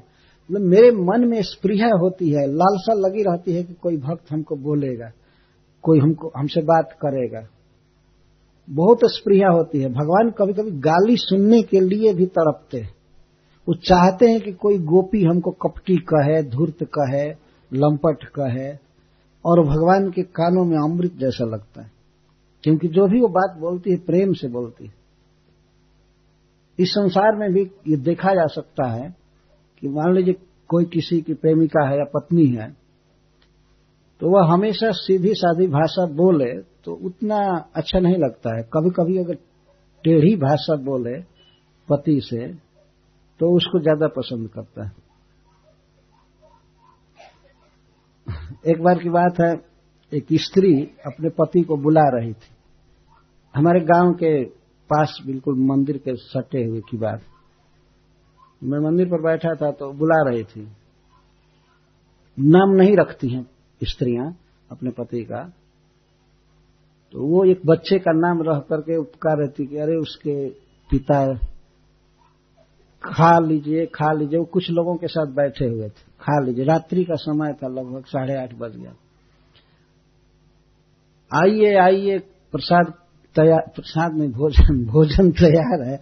आइए, खा लीजिए खा लीजिए। वो भोजपुरी भाषा में बोल रहे थे, बोल रहे थे। तो वहाँ नहीं रहे थे। तब तक उच्च स्वर से कहती है, अरे बहरा! खाने का टाइम हो गया सुनाई नहीं पड़ता है वो तुरंत उठकर चल दी अच्छा, बहरा शब्द तो ठीक है ठीक है ठीक हो। गई गोष्ठी खत्म हो गई। वो चले आए प्रसाद पाने के लिए। इस तरह से टेढ़ी भाषा भगवान को बहुत पसंद है। प्रिया यदि मान करी करे भरसन वेदस्तुति हते सही हरे मोर मान। भगवान कहते हैं कि मेरी प्रिया श्री राधा या कोई गोपी मुझसे जब मान कर जाती है और कहती है, अब जीवन भर तुमसे नहीं बोलूँगी। ये समझ लेना है। और वो जीवन कितने देर का होता है? दो मिनट का है। लेकिन अब शपथ लेती है कि अब जीवन भर नहीं बोलूँगी। लंपट कहीं के। कहा गए थे? चंद्रावली के पास गए थे ना? तो उसी के पास रहो, इधर क्यों आए? इस तरह की भाषा बोलती है गोपी श्री राधा। भगवान के कानों में वो अमृत जैसा लगता है, क्योंकि भाव है, प्रेम है, प्रेम से बोलती है। प्रिया यदि मान करी करे भरसन वेदस्तुति हैते सही हरे मोर मन। भगवान तड़पते हैं भक्तों की बोली सुनने के लिए, इसलिए स्पृहणीयम शब्द का प्रयोग कर रहे हैं। मेरे भक्त मुझसे ऐसी ऐसी बातें बोलते हैं कि सुनने के लिए मेरी बहुत लालसा रहती है। ये भगवान के साथ और भक्त के साथ इतना प्रीति का गाढ़ संबंध होता है। भगवान कपिल देव कह रहे हैं, भगवान के श्री विग्रह से भी भक्त बातचीत करते रहते हैं। और जो भक्त निरंतर सेवा करते हैं, उनका प्रेम का संबंध स्थापित हो जाता है। भगवान भी आकांक्षा करते हैं कि हमारा वो भक्त हमारी सेवा करे। वो चाहते हैं। वृंदावन में एक मंदिर है, रसिक बिहारी मंदिर। उसमें ठाकुर जी विराजते हैं, उसका नाम है रसिक बिहारी। तो वहाँ की एक सत्य घटना है कि पुजारी एक बार भगवान को पगड़ी बाँध रहे थे, पाग बाँध रहे थे। पाग बाँध करके जब हटते थे तो रसिक बिहारी सिर हिला देते थे, पगड़ी गिर जाती थी। इस तरह से लगभग आठ, दस बार या दस बारह बार वो बांधे और बाँध करके जो हटते थे तो सिर हिला देते थे। तो बांधते बांधते अब उनको दूसरा काम करने का अवसर नहीं मिलता था। भगवान की ही सेवा करनी थी कुकिंग करना था और करना था। लास्ट में कहते हैं, भगवान को गाली देकर कहे, अरे सारे, जब मेरा बांधा हुआ पसंद नहीं है तो खुद क्यों नहीं बांधते हो? और तो गिर पड़ी थी पकड़, इसके बाद बाँध। अगर इसके बाद गिराया ना तो फिर मैं नहीं बांधूँगा। बाँध दिया, इसके बाद भगवान शांत हो गए। अब वो सिर नहीं हिलाए। ये बिल्कुल सत्य घटना। तो भगवान ये सुनना चाहते थे। वेद वाक्य का भी सार गाली सुनना चाहते थे। उसी मंदिर की, उसी ठाकुर की घटना है और उसी पुजारी की। पुजारी वृद्ध हो गए थे। पूजा करते करते। और सवेरे से शाम तक पूजा में लगे रहते थे तो थकावट हो गई थी। तो एक बार ठाकुर जी को पंखा झल रहे थे। पंखा झल रहे थे। तब तक झपकी आई पुजारी को। झपकी आई, तंद्रा आई तो पंखा का थोड़ा सा अंश ठाकुर जी के सिर में लगा ठक से। लग गए बेचारे सेवा करके थके थे और लग गया। तब तक तो ठाकुर जी पुजारी को एक तमाचा मारे ज़ोर से यही सेवा करते हो? मेरे सिर में मारे और यही सेवा करते तो पूजा इतना ज़ोर से मारे थे कि वो अंगुली का दाग उखड़ गया उनके गाल पर। ऐसे ही सेवा की जाती है पंखा झल रहा है। तो, तो पुजारी रुष्ट हो गए रुस गए। सवेरे से शाम तक मरता हूँ, तुम्हारी सेवा करता हूँ, और थोड़ा सा पंखा लग गया तो तुम तमाचा मारोगे। इतना साहस तुम्हारा हो गया, और अब मैं तुम तुम्हारी कोई सेवा नहीं करूँगा। वो जा करके सो गए। एकदम सेवा छोड़ दिए। ये बिल्कुल सच्ची घटना है। छोड़ दिए कि अब नहीं करना है। इतनी सेवा करने पर थोड़ी सी भूल हुई तो तमाचा मारता है। अब देखते हैं कौन सेवा करता है। कोई दूसरा पुजारी था नहीं। जो पड़े हुए थे, तब तक उस मंदिर के जो जो ठाकुर जी की स्थापना किए थे, वो गुरु जी आए। आचार्य। तो देखे कि पुजारी सोया हुआ है और ठाकुर जी का पट बंद है, कोई सेवा करने वाला नहीं। तो जाकर पुजारी से पूछ, अरे तुम रसिक बिहारी जी की सेवा नहीं किए, क्या बात है? तो क्या बात है? थोड़ा सा पंखा लग गया तो वो तमाचा मारा है। देखिए, गाल लाल हो गई है। और तो देख करके आचार्य तो दंग रह गई बाप इतना बड़ा सौभाग्य। ठाकुर जी का इसके साथ बहुत प्रीति का संबंध है तब न, सख्य भाव था वास्तव मित्र का भाव। देखे वो तुरंत पहचान गए कि वास्तव में कृष्ण ने मारा है।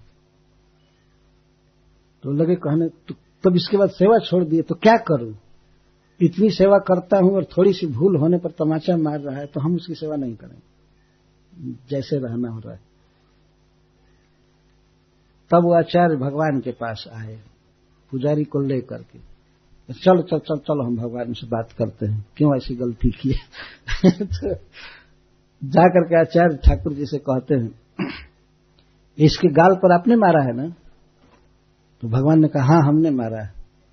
क्यों मारे? अरे, पंखा झल रहा है, इसको ध्यान नहीं है और हमारे सिर से लग गया तो मैं इसलिए मारा। तो तुम्हारा अब कौन सेवा करेगा? ये तो जाकर सो गया। अब कौन सेवा करेगा? अब इससे क्षमा मांगो, नहीं तो तुम्हारी कोई सेवा नहीं करेगा। इसे क्षमा मांगो। तो भगवान हाथ जोड़ करके और सेवा, क्षमा मांगे। क्षमा मांगे, ठीक। और उन्होंने स्पष्ट कहा कि अब ऐसी गलती नहीं करूँगा। ठीक है, सेवा करो। तब वो सेवा करना चालू इस तरह की बातें होती है। इस श्लोक में भगवान यही कह रहे हैं पश्यंति थे में रुचिराणम बसंत प्रसन्न वक्ता ऋणलोचनानी, रूपाणी दिव्यानी वर प्रदानी साकम वाचम स्पृहणीयाम बदंती कभी कभी भक्त हमसे बहुत मांगते हैं वर प्रदानी और मैं उनको वर देता हूँ। वो मांगते हैं, हमको ये चाहिए, हमको ये चाहिए, हमको ये चाहिए ये चाहिए। बहुत आत्मीयता के साथ। जैसे कोई बच्चा अपने पिताजी से हट करे, हमको ये चाहिए ये चाहिए चाहिए। तो स्वाभाविक है, क्योंकि उसका स्वरूप है। वही बच्चा यदि पिता को छोड़कर दूसरे से मांगे तो उसको भिकमंगा कहा जाएगा। लेकिन अपने पिता से माँगता है तो स्वाभाविक उसी तरह कोई भक्त यदि भगवान से माँगता है कि हमको ये चाहिए, हमको ये चाहिए, हमको ये चाहिए तो भगवान बहुत प्रसन्न होते हैं। और जो माँगता है, संबंध से माँगता है, आत्मीयता से माँगता है। भगवान बहुत प्रसन्न होते हैं, क्योंकि उनके पास तो अनंत, अपार वैभव है। कोई ऐसा नहीं है कि ऋण लेकर के भक्त को देना पड़ेगा। सब भरा पड़ा है। भगवान चाहते हैं कि कोई हमसे मांगे मांगे मांगे, वो देने के लिए तैयार रहते हैं।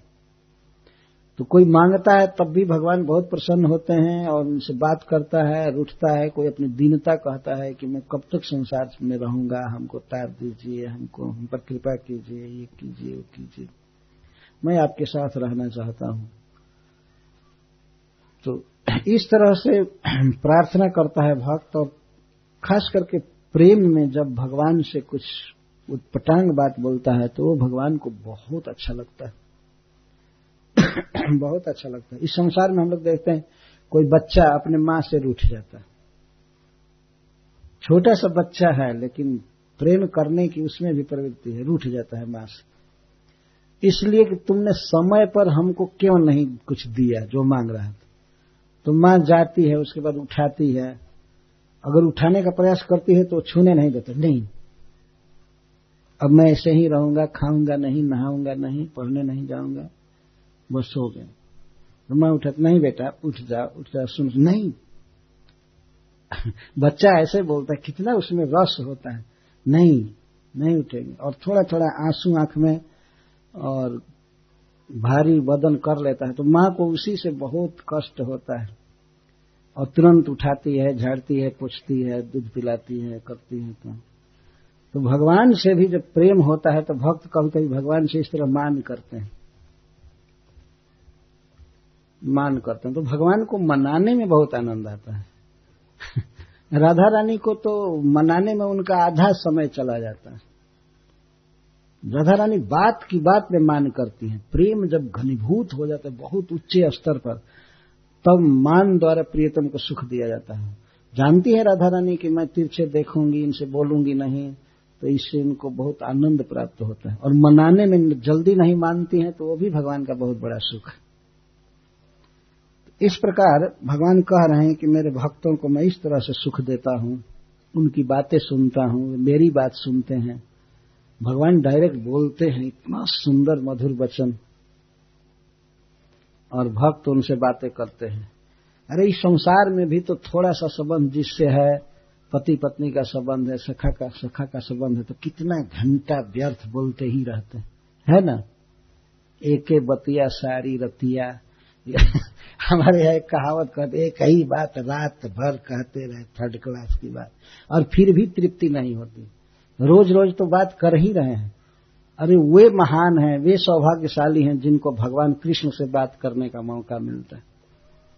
कितना आनंद होता होगा उन्हें भगवान की बात सुन करके और भगवान को आनंद होता है भक्त की बात सुन करके भगवान से बात करने के लिए ही हम लोग बनाए गए साकोम वाचम स्पृहणियाम बदंत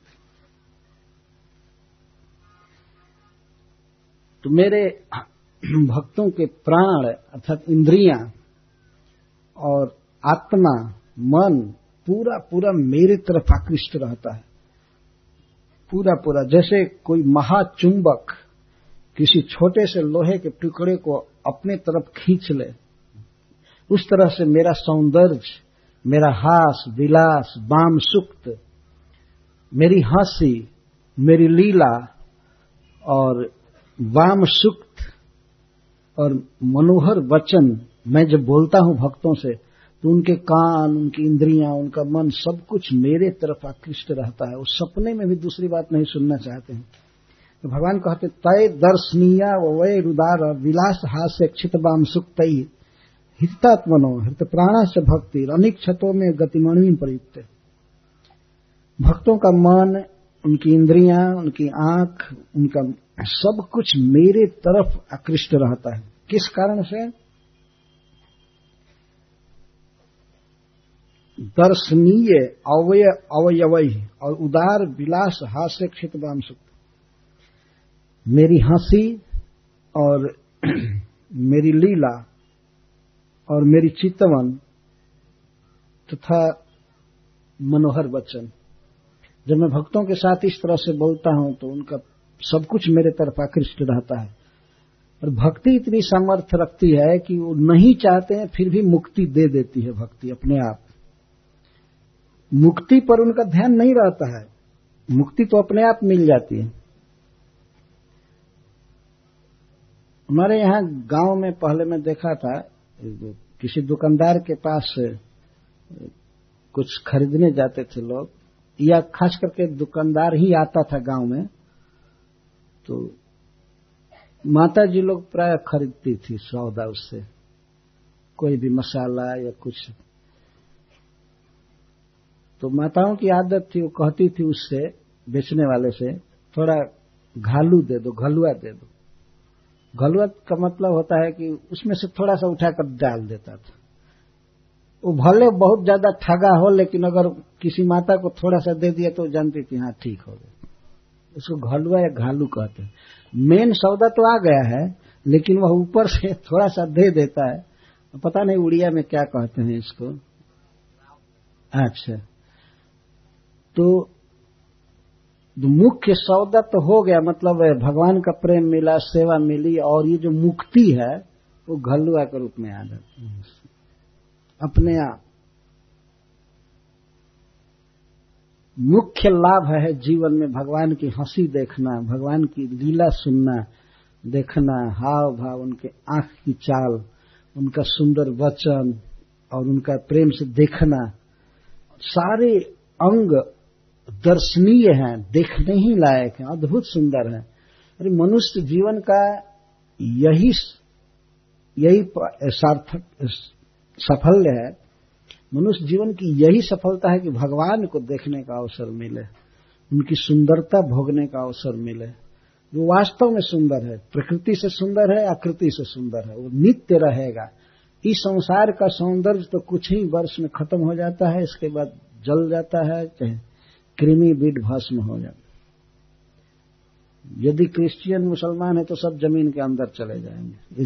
सारा शरीर चला जाएगा। हिंदुओं को जला दिया जाता तो चाहे भस्म बने या कीड़ा बने या बीट बने किसी जीव का, सुना है पारसी लोग खिला देते हैं पक्षियों को, कुत्ता आदि को तो उनका मल बन जाएगा। ये क्या सुंदर है। इस शरीर में कोई सुंदरता नहीं है। सबसे गंदी वस्तुएँ इसमें है। लेकिन इसी को मूर्ख मनुष्य जान लेता है कि ये सुंदर है, मैं देख रहा हूँ, ये फ़ोटो खिंचाओ, ये करो करो, आलिंगन करो। यह बहुत बड़ी मूर्खता है ना समझी है। वास्तविक विद्वता यह है कि भगवान को देखने का, छूने का, उनकी बात सुनने का अवसर मिले। यही है जीवन की सार्थकता। भक्ति करने से भगवान मिलते हैं। तो देवहूति माता जी को भगवान प्रकारांतर से यह कह रहे हैं कि तुम भगवान की कथा सुनो और भगवान के अर्चा विग्रह की आराधना करो। स्त्रियों के लिए यह बहुत ज़रूरी है। भगवान की मूर्ति की पूजा करना उसमें उनका कुछ टाइम फंसा रहता है, भगवान में मन लगा रहता कथा सुनना और मूर्ति पूजा करना, श्री विग्रह की आराधना करना, यह मुख्य हुआ तो इस प्रकार भगवान ये बातें कह रहे हैं। आगे कुछ बातें जो इस पच्चीसवें अध्याय में हैं, वो कही जाएँगी। श्रील प्रभुपा जी ने केवल पच्चीसवें अध्याय पर बाईस दिन का प्रवचन किया है। तो हम तो बहुत संक्षेप में बढ़ रहे हैं। और आत्माराम प्रभु का कहना था कि शाम को कुछ अनुमोदन भी होना चाहिए। कथा ही इतनी बड़ी है कि वो पूरी नहीं हो रही। भगवान का उपदेश अगर पूरा कहा जाए, आठ अध्याय में जो है, अगर उसको पूरा कहा जाए तो पक्का एक महीना लगेगा। शुरू से अंत तक। सात दिन तो ये हुआ, और और बाईस तेईस दिन लग जाएगा। मनुष्य जीवन में इतना पर्याप्त समय होना चाहिए कि कोई भी लीला भगवान की सुनी जाए सुनी जाए और बचे हुए समय में घर का काम धंधा करना चाहिए। ऐसा नहीं कि काम धंधा से समय मिले तब सुनना चाहिए। नहीं। सुनने से समय मिले तो घर का काम करना चाहिए। ये सिद्धांत रखना चाहिए। आप सबको भूरी भूरी धन्यवाद देता हूँ। भगवान जगन्नाथ जी का आशीर्वाद आपको मिले कि मन भगवान की भक्ति में रमे, दीर्घ जीवन प्राप्त हो, सुखी रहे। हरे कृष्ण।